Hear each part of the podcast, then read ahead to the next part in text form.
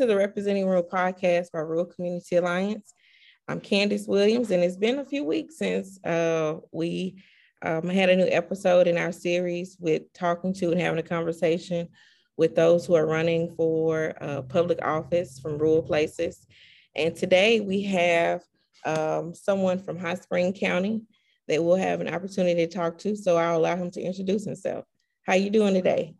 I'm doing good. My name is Scott Finkbeiner, and I'm running for sheriff of Hot Spring County. Good to have you here with us today, Scott. Um, so we'll get right into it. What inspired you to run? Well, it's a bit of a story. Um, my ATV got stolen um, actually about two years ago. Uh, whenever I, I, worked for the railroad and traveled out of state, so I wasn't paying a lot of attention to the local issues going on here. And once I started trying to investigate and find out who did it, um, I realized the, the funding shortages, the officer shortages, the problems we had. So my goal was to try to organize the community to help. So we started a small Facebook group called the Harp Community Crime Watch page. Um, that group has about 300 members in it now. Um, we got to, you know, 200 pretty quick. And so we started kind of organizing in our little community uh, and watching for people. And it really worked out well. We started pushing people out. They, they started staying away. They were being watched and, and uh, put on Facebook. And so that worked so well. I thought, well, let's start one for the county, you know, a larger one, because a lot of these people were coming from different portions. Mm-hmm. So we started one called the Hot Spring County Crime Watch, um, and it took off. We uh, now have, I think it's around 9,400 members in Hot Spring County. Mm-hmm. And uh, during this process of meeting with judges, uh, the sheriff's office, Malvern PD people, and then uh, the prosecuting attorney, I realized there were a lot of challenges. So I thought, let's organize our county to provide information and to help law enforcement. That was my goal.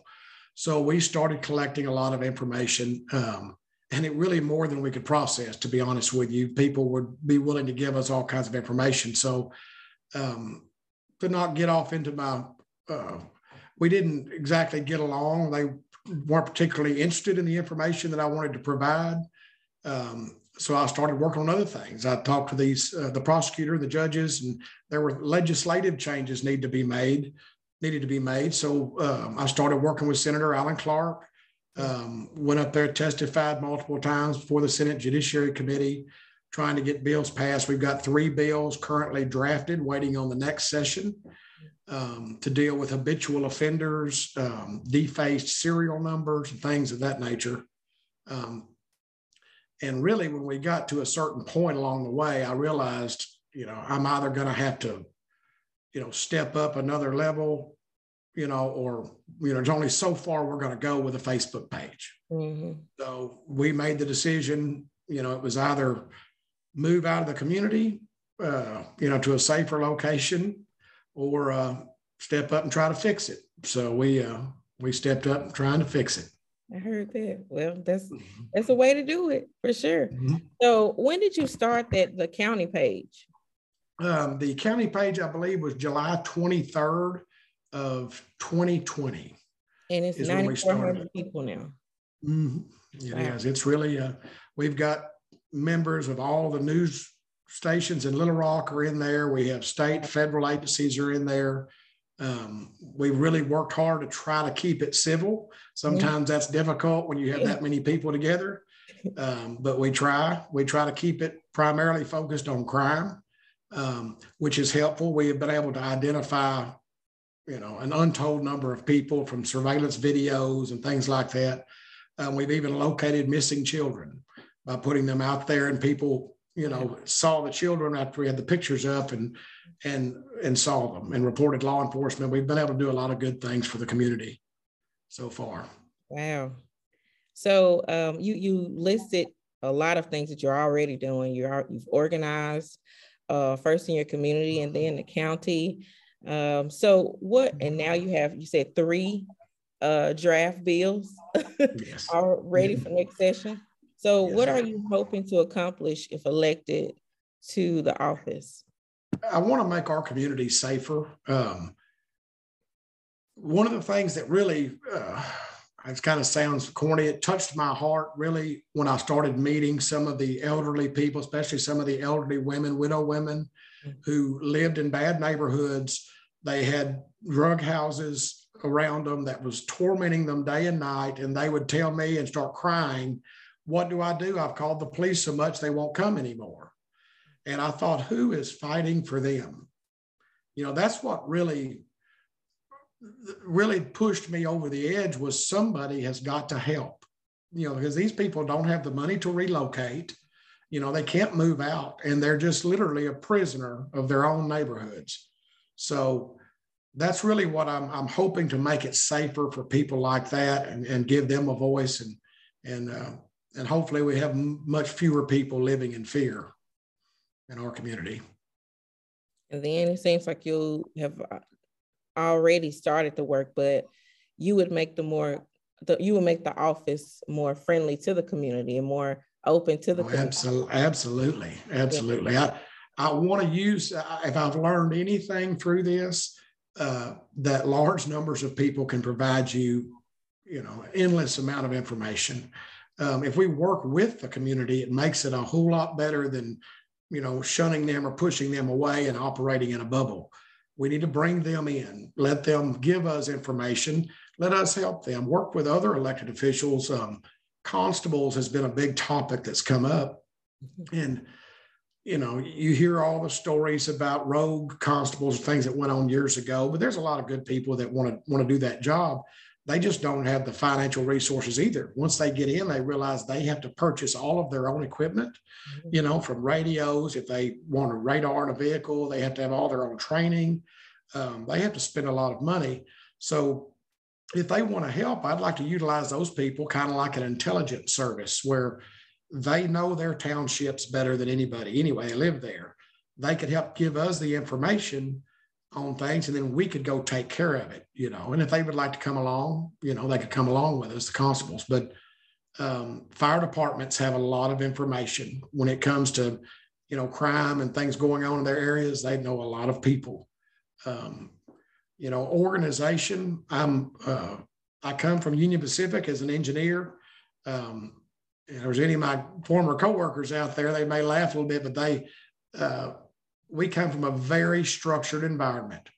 Um, when we would leave with trains, you can wipe out communities if you don't do things the way you're supposed to do. Um, so I believe in organization and structure. Um, put the set of rules out there, and everybody operates by the same set of rules, and be open about it with people. Um, we're not going to get anywhere if we try to do this by ourselves. Right. We're just we're not going to get there. We have to involve the community to if we're ever going to clean it up. Mm-hmm. All right. Um, so you, you listed what you would hope to do if elected to the office. What is something that you're committing to do, no matter how difficult it may be and all those things? What is something that you are absolutely committing to do? Or is it the same thing that you to to work incredibly hard for the people and to uh, rebuild the relationship between the community and law enforcement in Hot Spring County. I mean, that's really my goal because if, if we can work with them together, if we all work together, it's not going to be that hard to clean things up. If we fight each other and go back and forth, it's never going to happen. You know, um, our biggest challenge uh, is going to be funding, you know, financial uh, challenges. That's there are a lot of grants available, but not for for everything. And there's um, you know there's we need a, a, new jail horribly. It's ours is so small we cannot hold misdemeanor uh, uh, inmates. They will not hold them. So all we hold are felons and generally violent felons. So most of the people that are uh, conducting you know thefts, uh, even domestic disturbances, if they weren't if they didn't get violent, uh, those things are those people are all released you know, um, and we cannot, people that don't pay fines, you know, we've had community service here a couple months ago. I spoke with them. They had 60 people assigned to community service that week. Not a single one showed up, not one, because they know they're not going to jail. Uh, they don't have to pay their fines because you can't hold misdemeanor inmates in other counties. You must hold them in your county, and we do not hold them in our jail because of size. We have a 50 person jail. So repeat offenders continuously get released, you know, and they know they're not going to get in trouble. So they continue the same behavior. Okay. Uh recidivism. What what do you feel about that or what are you what will you do if elected around that? Um, well, that's one of the bills that we have at the legislature now is about okay. habitual offenders. Okay. Um, uh, I believe in second chances, and I think a lot of good people make bad decisions in life. But if you make 20 bad decisions, you know, there comes a time you must hit a brick wall, as my father would say. You must hit a wall. You can't continue this behavior. So the bill that um, that myself and Senator Clark have worked on and we have drafted will take um, a habitual offender on their second offense felony, it will make it a mandatory 25% of their sentence that they must serve. Currently, it's one sixth. Upon their third uh, felony, they must serve 50% of their sentence. Upon their fourth felony, they must serve 75%. And on their fifth felony, they must serve 100% of their sentence that they are given. Um, we've got people running around at 35, 40 years old who have been sentenced to 100 years, you know, accumulatively in different cases, mm-hmm. 10 years here, 15 years there, that are running the streets. They have literally been sentenced to 100 years in their life and they keep getting out on parole, you know, and get out. Um, Is it because it's a misdemeanor or? No, no, these are felony cases. These are felony um, cases in? Yeah, in Arkansas, in Hot Spring County. Um, Is it because they're doing it in different places? No, no, they're doing them. My uh, ignorance because yeah, no, no, I, I, didn't, I didn't know there was a thing where you. Yeah, they get uh, parole. A lot of times, people will only serve one sixth of their sentence. Mm-hmm. So you know, you can do, do, the math on that, and they'll get added up, or they'll get released. For there's ADC's biggest problem is they don't have bed space. So over the last decade, they've been trying to find ways to let people out of prison and they've gotten quite creative, you know, in ways they do it. Um, even people on parole or probation. Um, at one point, if you were to be caught up in another crime, a small level crime, or even if you were failing a drug test, you would immediately go back to finish your sentence.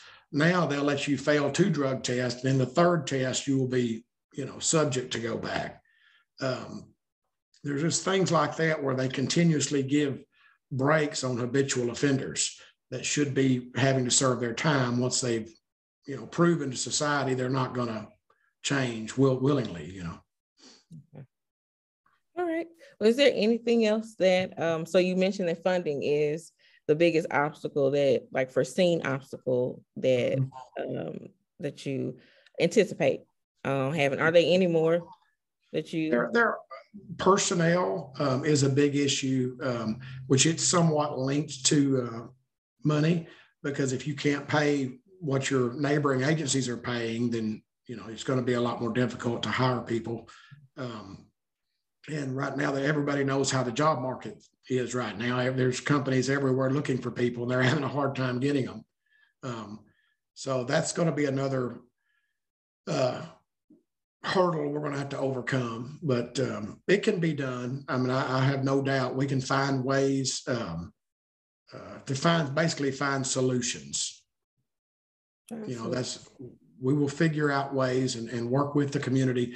Working with the community is going to save us a lot. If we can truly work with them, that's going to save us a lot and help us.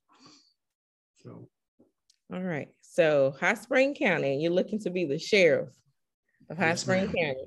Uh, what's the population? About 34,000. 34,000. It's a lot of people. How many townships are there?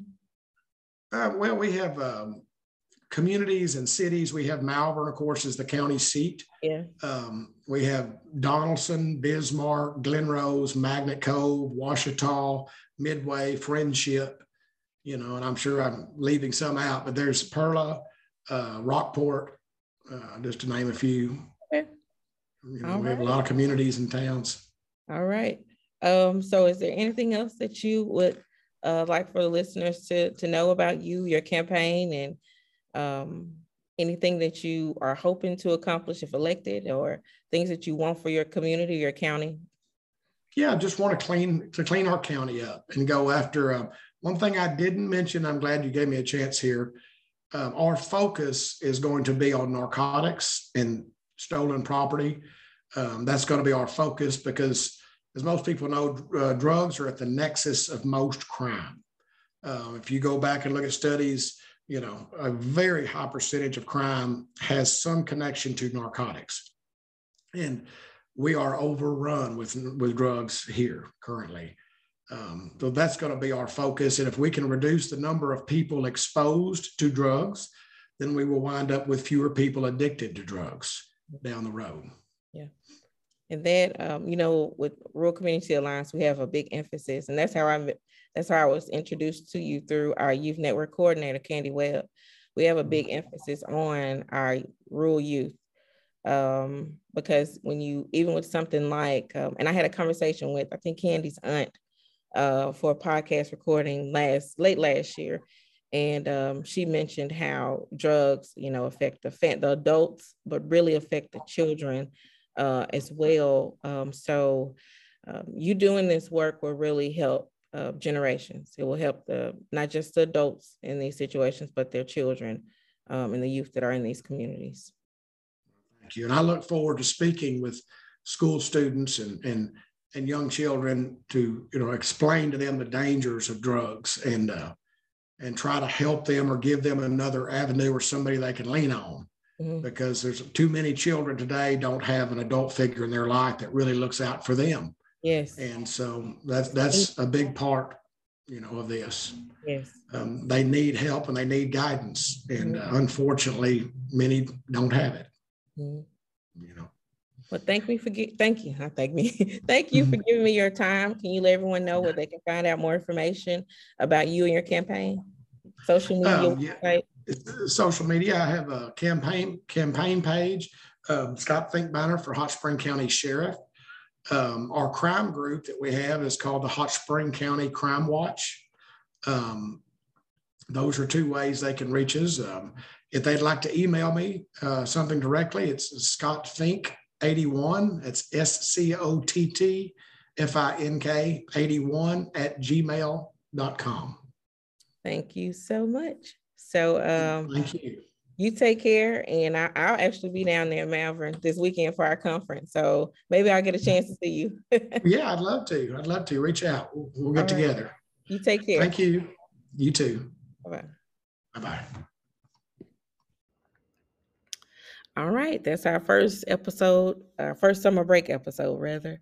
Um, continuing our series around talking to, interviewing um, candidates that are running for public office from rural places across the state or who represent rural people, you know, if elected. So uh, we have, of course, interviewed a few statewide uh, seats, but uh, we want to continue, uh, especially around talking to people who are running for more local um, seats, county seats, as we did today with Scott. Thanks again uh, for Scott giving us his time today. Again, this is not an endorsement of any candidate.